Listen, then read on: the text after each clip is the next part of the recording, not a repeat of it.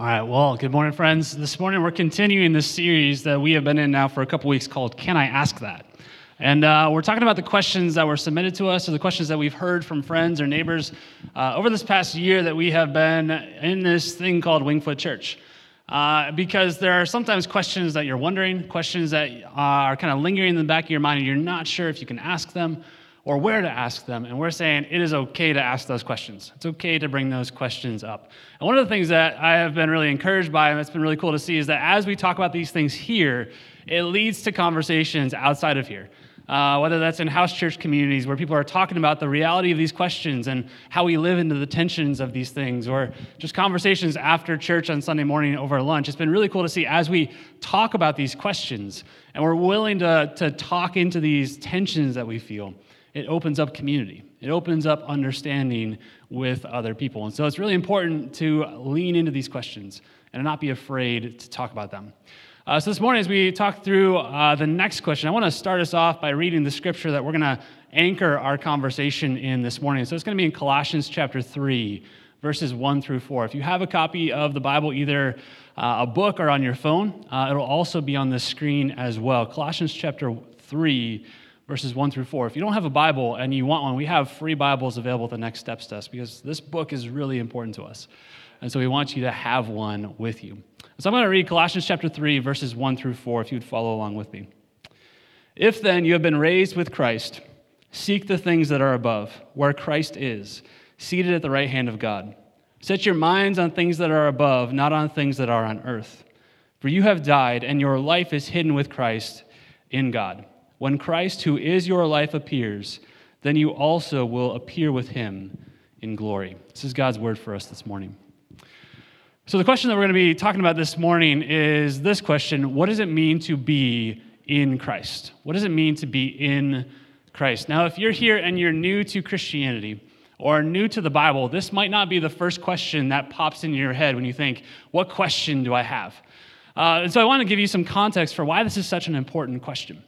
If you read the New Testament, which is the story of Jesus and his followers, the term Christian that we typically use to apply to someone who follows Jesus, the term Christian only appears three times.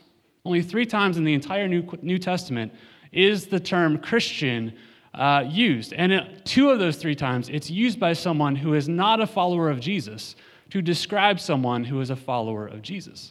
So, Christian, we could really say, is a label that is applied to a group of people that someone is not a part of. They're trying to explain what it actually means to follow Jesus, but they don't have the experience behind it. So, they're saying, we're going to use this term Christian to describe this group of people that we're not a part of. They follow Jesus, but we don't really totally understand it. So, two out of three times, that's how the New Testament uses the term Christian. But today we use Christian all the time. There's uh, you belong to the Christian religion, or you're part of a Christian culture, or you listen to Christian music, or read Christian books, or watch Christian movies. We use it all the time. But the first followers of Jesus never used that term, or very rarely used that, ter- that term. Instead, the term that they use, the phrase that they use to describe what happens when you trust Jesus, the transformative thing that happens when you know Jesus, is this phrase, in Christ. Over 150 times in the New Testament, the phrase in Christ or in Jesus or in Him is used.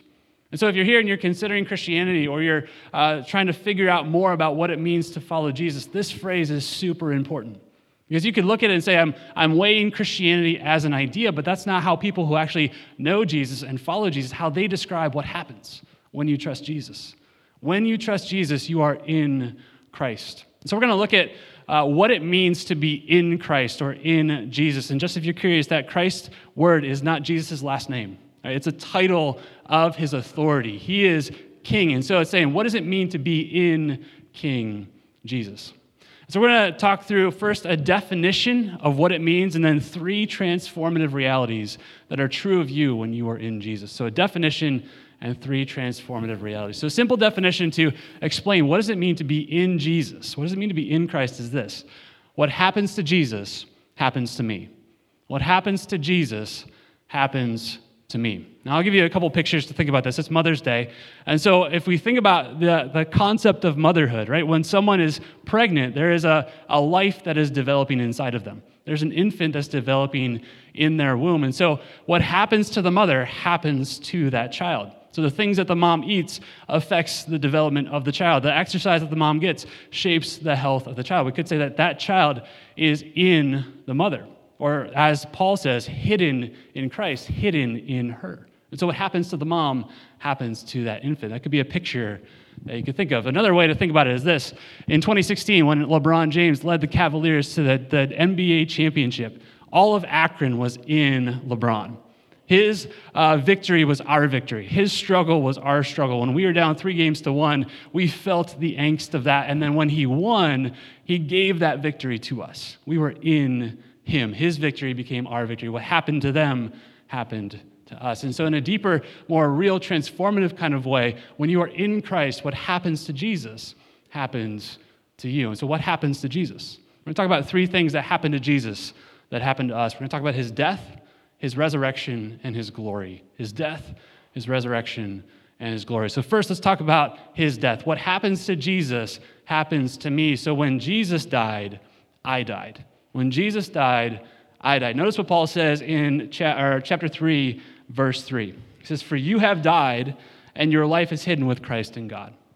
Right, so that hidden in Christ with God, he's talking about you are now in Christ, but in order to be in Christ, first you have to die.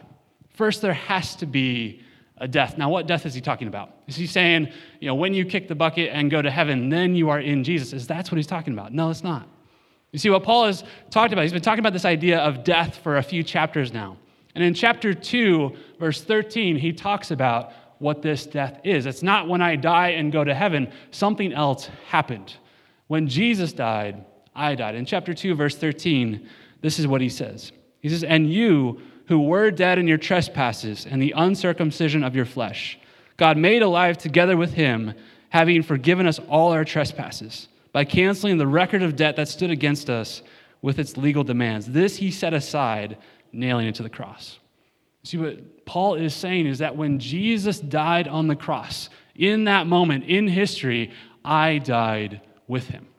Now, what does that mean? What is that me that died with him? Paul uses this picture of this record that stands against us. He says there's this long record that stands against us. I want you to think about it this way. Uh, if all of your life was posted on Instagram, Right? If every moment of your life was posted on Instagram or Facebook, depending on which generation you are, if all of your life is posted on Instagram, there would be some really good things that we would see, but there would also be some really bad things that we'd see.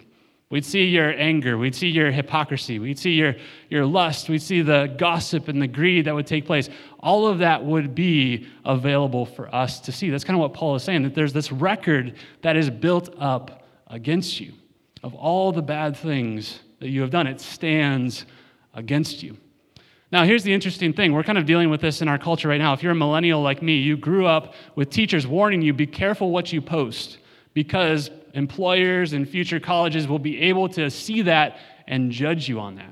Right? So we grew up kind of hearing or thinking about that idea. And we're seeing that play out in our culture right now, where politicians or comedians or people who get really famous, uh, they have to apologize for things that they posted 10 years ago. And 10 years ago, people laughed at them and they thought that they were funny and they didn't think it twice about it. But now, today, we're looking back and saying, that was, there was a problem with that. I want you to see something that's really interesting in that. One is that back then, people sort of said, okay, good, fine, we won't judge you for that. But today we are. And so in our culture, morality, good and bad, is always kind of shifting. It's always kind of changing. It's always just based on popular opinion. And yes, there are some things that were posted and shared in the past that should not have been, but back then culture said, okay, this is good, but now it's not. What Paul is saying here is that the record that stands against you is not based on what the culture thinks. It's not based on what your community thinks, whether this is good or bad. This record stands against you because of who God is. That God is the one who decides. And, and God is not leaving it up to question what is good or what is bad. He has revealed that to us in His Word. He has shown us what is good and what is bad. And so the question isn't, is this good or is this bad? It's what does God say about it? And when God declares that something is good or bad, then when you are outside of that, it stands against you. There's this record that's built up against you. And so now this stands between us and God. This is the, the sinful self that I have. But notice what Paul says. He says, when Jesus dies, what he is doing is he is taking that sinful self of me and putting it on himself. He says he takes that record that stands against me. And Paul says he nails it to the cross. It's as if when the nails go through Jesus' wrists, it also goes through my old sinful self. Those nails pierce through all the bad things that I have ever done. The record that stands against us is nailed to the cross when Jesus died. And so when he is buried, my old sinful self is buried too. That when Jesus dies, my old sinful self and all of the record that stood against me is buried in the ground with him, and it will never come up again. When I am in Christ, I died. And you see, this is the first thing that you have to understand if you're considering becoming a Christian is that there has to be a death. There has to be a removal of this record that stands between you and God. And so, this is what Jesus has done for you. That the God who says this is right and this is wrong has also provided a way for you to be made right with Him through Jesus. And so, to be in Christ first requires you giving your record to Him, handing Him your debts, confessing those sins to Him, and saying, Take this, Jesus, I can't do it anymore. Give this to Him, and He will put it in the ground. And here's the beautiful thing about this when Jesus puts your old sinful self in the ground, when He buries it, He is never going to bring it up again. Paul says in Romans 8, there's therefore now no condemnation for those who are in Christ Jesus. That when you trust Jesus, your old sinful self is buried and dead, and he is never going to bring it up again. So when you are in Christ, there's never going to be a moment where you are praying a prayer, asking God to do something, and he would say, I I'd love to do that, but let's talk about what happened 10 years ago. He's never going to do that. He's never going to say, I would love to answer your prayers, or I would love to bless you, or I would love to encourage you, but I can't because five years ago you did that thing. He's not going to do that because your old sinful self is dead and buried. When Jesus died, I died. And so becoming a Christian is first and foremost trusting Jesus to take that record on himself, and he will when you give it to him. So Paul says, For you died. And when you die, your life is now hidden with Christ in God. So let's talk about the second reality that's true of you when you are in Jesus. If what happens to Jesus happens to me, then when Jesus rose, I rose. When Jesus rose, I rose. Look at uh, chapter 3, verse 1. Paul says, If you have been raised with Christ, seek the things that are above, where Christ is, seated at the right hand of God. He says, When Jesus rose from the dead, so did you. What happens to Jesus happens to me. So, where is Jesus? Where's Jesus right now? Paul says Jesus is seated at the right hand of God. What's the right hand? The right hand is the place of honor and authority. It's the place of love. It's the, it's the place where, in a kingdom, the person who sits at the right hand of the king is the second in line, the one with all the power and the inheritance and the, the glory and the honor. That's where Jesus is right now. Jesus is right now at the right hand of God in this position of honor and authority and love. And so, if what happens to Jesus happens to you when you are in Christ, your life is hidden with Christ, that's where you are. You are right now in God's uh, calculations, in God's mind, in God's heart, at the right hand with Jesus. What happens to Jesus happens to me. So when he rises, I rose. When he is glorified, I am glorified. When he is loved, I am loved.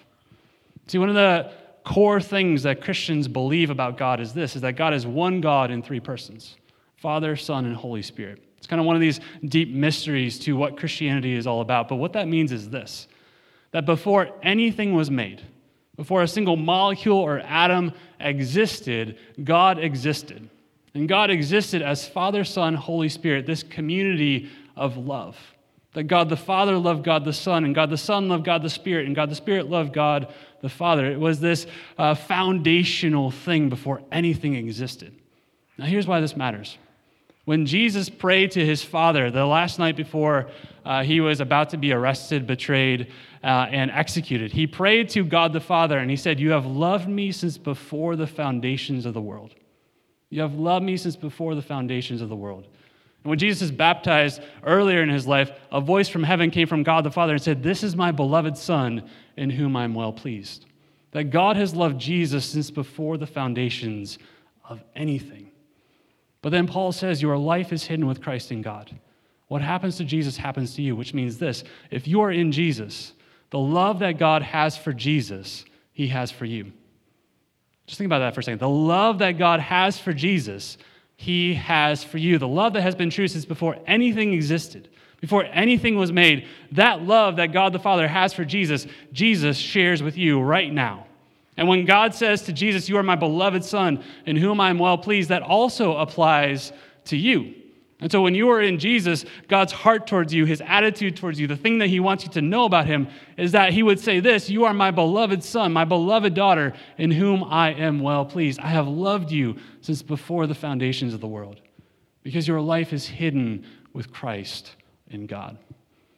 See, I think this is an important thing if you're here and you have trusted in Jesus for you to just wrestle with for a second. Because I think sometimes we have this uh, attitude that we have to convince God to pay attention to us.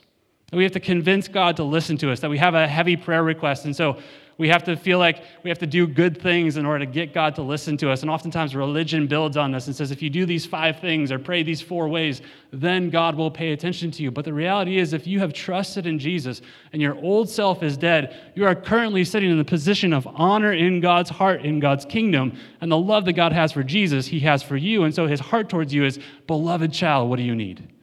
My beloved child, what is it that is stressing you out right now? What is it that you are struggling with? How can I help you? How can I encourage you? How can I remind you of my love? You see, if you are in Jesus, the love that God has had for Jesus since before the foundations of the world is yours and available to you. So you don't have to wonder how God feels about you, what God thinks about you. The love of Jesus is available to you. This is why Paul would say in Romans 8, What can separate us from the love of God that is in Christ Jesus? Absolutely nothing. You see, if you're here and you're considering Christianity, this is why uh, it's so important to get this idea of being in Christ because becoming a Christian is not simply a matter of changing your beliefs and saying, okay, I used to believe this and now I believe this. It's about experiencing a deep, transforming, and ever present love that is ours because of Jesus. What happens to Jesus happens to me. And so when I am in Jesus, the love that God has for him is available to me. And he says, Beloved child, come to my love and experience it. What happens to him happens to me. But notice where Paul goes next. He doesn't just leave us there in that spot. He then, in verse 4, says this uh, For uh, when Christ, who is your life, appears, then you also will appear with him in glory. He looks towards the future And he says there's coming a day when Jesus is going to be glorified, when everyone is going to see who he is and know just how good he is. And so he says, when Jesus is glorified, you will be glorified. And so this is the third thing to consider, the third transforming reality that is true of you when you are in Christ, is if what happens to Jesus happens to me. When he is glorified, I am glorified. When he is glorified, I am glorified. See, this word glory is a really important word in the Bible. Glory simply means this it means like weight or significance. It gives the sense of my life matters. Right? If you've ever felt this angst that I want my life to count for something, maybe you're looking at a career and you say, uh, What job is going to allow me to have an impact? Or you're looking at uh, maybe your kids and you're saying, Is my legacy going to last in them? Are they going to value me and love me beyond my time here? We're looking for significance, we're looking for glory. But you know, the Bible tells us in the first pages that you are made for glory.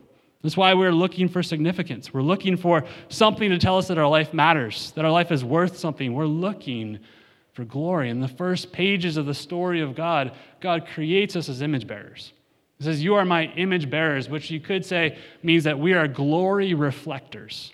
We were created to reflect the glory of God, that as we know God and walk with Him, we would show what God is like to people all around us. We are glory reflectors. And that would give us our sense of significance, our sense of purpose in life as we knew Him. But sin separates us from that. It's like we're a mirror that's now cracked and can't reflect glory like it used to. And so, this is why you're searching for significance in all of these things that will never satisfy you. You're searching for significance in your job or your relationships or your followers or, or fame or success or money. We're searching for glory in all these kinds of ways because we are made for this glory that comes only by knowing God. And so, when in Colossians 1, just a chapter or two before this, Paul says this Jesus is the image of the invisible God. What he is saying is, Jesus is now come to show us that glory again. That when we see Jesus, we are seeing the glory of God. Everything that God is and wants us to know about him is wrapped up in Jesus. And so now, when you follow Jesus, when you trust Jesus, when you know Jesus, you can experience glory again. This is why he says, when Christ, who is your life, appears, then you will appear with him in glory. What he says, when you live your life to make Jesus glorious, to make Jesus seen and known, then you will experience who you were really meant to be. Then you will experience true satisfaction and true glory because you will be doing what you were created to do, to make Jesus known. But how do we do that? How do we glorify Jesus in our life? It's not just sitting in this space for an hour and singing. It's not just contemplating your Bible in personal, private Bible study. It's not just going out and evangelizing or sharing the good news of Jesus with people. In verse 17 of chapter 3, Paul says this He says, Whatever you do, in word or deed, do everything in the name of the Lord Jesus, giving thanks to God the Father through him. See, what Paul is saying is this your old self, your old sinful self is dead and buried never coming up again. Your current status is you are a beloved son or daughter of God in the position of honor hidden with Christ. And so that means that whatever you do on Monday, whatever you do on Tuesday, you can do from that same position of love and honor. And so if you work, he says, work in such a way that brings glory to Jesus, whatever your work is. If you're in school, be in school in such a way to bring glory and honor to Jesus. If you're a parent, parent in such a way that your kids will bring glory and honor to Jesus. You see, he's saying, whatever it is that you do, whether we think that it is a churchy thing or, or a worshipy thing or not, you can do it to make Jesus known. And so, whatever you do, when you live as if Jesus is your life, you will bring glory to Jesus. And when Jesus gets glory, he in turn shares that glory with you, and you become who you were always meant to be. So you can keep chasing glory in your career, and you could lose it. You keep chasing glory in a relationship, and that relationship could end. You keep chasing glory in all these things, but they will never satisfy you. But only in seeking to know Jesus and to make him known will you find who you were truly meant to be. And this is what it means to be in Christ. And what happens to him happens to me. And so my old self is dead and buried, never coming up again. My current self is resting in the love that God has for Jesus that he shares for me. And so I now live my life to bring glory to Jesus. And when you do that, you will find who you were always meant to be, who you are in Christ. You see, when Paul uses this phrase, your life is now hidden with Christ and God, there's a lot that we don't know about that.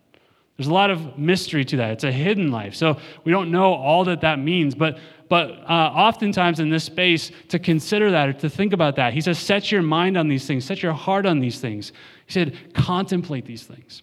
And so I find for me most helpful is uh, sometimes like artistic expressions are helpful in this. Because sometimes I get stuck in my head and it's just like all facts and figures, but I need to actually rest in the hidden life that I have in Jesus. So a few years ago, a mentor of mine introduced me to this, this painting. I think we have it on screen here. Uh, it's a painting called uh, The Trinity. Uh, it's by a Russian painter, and he was trying to depict what this hidden life in Christ means. What does it mean that we are now invited into Jesus? Now, I'll give you a little bit of an exclamation, explanation so you can ex- experience this. Uh, remember, we said that Christians believe that God is three in one God the Father, God the Son, and Holy Spirit. One God in three persons. Now, it's hard to depict that. It's hard to wrap our minds around this. And so, what he did is he uh, painted these three characters. The character to the left there is God the Father. Now, we know that because the other two characters are bowing their heads towards him. And Jesus said he serves his Father, and the Holy Spirit serves Jesus and, and the Father. And so, uh, God the Father is there on the left. Across the table from you is Jesus. And we know that because he's wearing blue, and in art, uh, the blue is a sign of divinity. And so that means that the other character there to the right is the Holy Spirit, and he's wearing green, representing the new life and growth that comes. But I want you to notice that the artist intentionally drew this, these three characters around a four sided table. And notice that the open side of the table is facing you. It's facing you. And what he is communicating in that, what he wants you to consider, is this hidden life in Christ. What does it mean to be in Jesus? It means that you're invited to that table It means that you are invited into this table, this community of love that is known as God because of Jesus. That Jesus sits across the table from you, beckoning you and inviting you to come into the table to experience the love of God. And at the seat and that table, there's a bowl. And we don't know what's in the bowl. It's not totally clear what's in the bowl, but we can imagine that, that what Jesus is saying is come into the community of my love. I have made it possible for you to experience this. And now find satisfaction. Find whatever it is that you need. Find the love that you need, the glory that you need, the, the belonging that you need is in that bowl. And if you but come to him and answer yes to his invitation, that seat at the table is available for you. This is what it means to be in Christ. Your life is hidden with Christ in God. What happens to him happens to you. And so the invitation to come to this table is open to anyone. And see, this is why we practice communion so often, because the night before Jesus was betrayed, he sat at a table similar to this with his disciples. And he explained to them that he was about to show them his glory and show them his love. And so the way that he did that, he took uh, bread and he broke it. He said, Eat this. This is my body. I want you to experience my love. And he took a cup and he said, Drink this. This represents my blood that cleansed all your sins. And when you do this, you will know the love that I have for you, the love that I have had for you since before the foundation of the world. This is why, as a community, every week we partake of communion. We participate in this meal because this is where we are. This is what reminds us of our status. We are resting at the table with Jesus, and He provides for us all that we need. And so, if you're here this morning, you identify with Jesus, you recognize that my past self is dead and buried, and Jesus has forgiven my sins, and I now rest in this position of love. We want to invite you to take communion with us in just a moment. Uh, there are elements in the back if you have not picked those up yet. Uh, in just a moment, I'm going to pray and we're going to respond in song, and you can take those elements uh, from the back there. If you're not sure where you are, if you're not sure if you're sitting at this table or not, you have questions, this is why we're here as a community. We're here as a community to help you understand what it means to be in Christ, to trust in Him, and to experience the transforming reality of who He is. And so, if you are not sure, we would say hold off on partaking of this meal because we want you to understand who Jesus is, but bring your questions. Bring your follow up. Bring yourself again every week as we consider who Jesus is together. So I'm going to pray for us, and we're going to leave this image on the screen just for a moment as you partake in communion. So you can just contemplate, to set your mind and your heart on this reality that your life is hidden with Christ in God. God, we're here because of Jesus. That because of his death, our old self is dead and buried. You'll never bring it up again. Because of his resurrection, we are sitting in this place of honor and love. The love that you've had for Jesus, you have for us. And so help us to rest in that love. To know that whatever it is that we need, wherever it is that we are struggling, that you look at us and you say, You're my beloved son. God, would we live in such a way to bring glory to Jesus? And in doing so, would you make us who we were made to be? So, God, as we take of this meal, would you allow this deep mystery that our life is hidden with Christ and God to permeate our hearts and our souls so we have this experience of deep, abiding trust in you? We pray all this in the name of Jesus, who we are hidden in. Amen.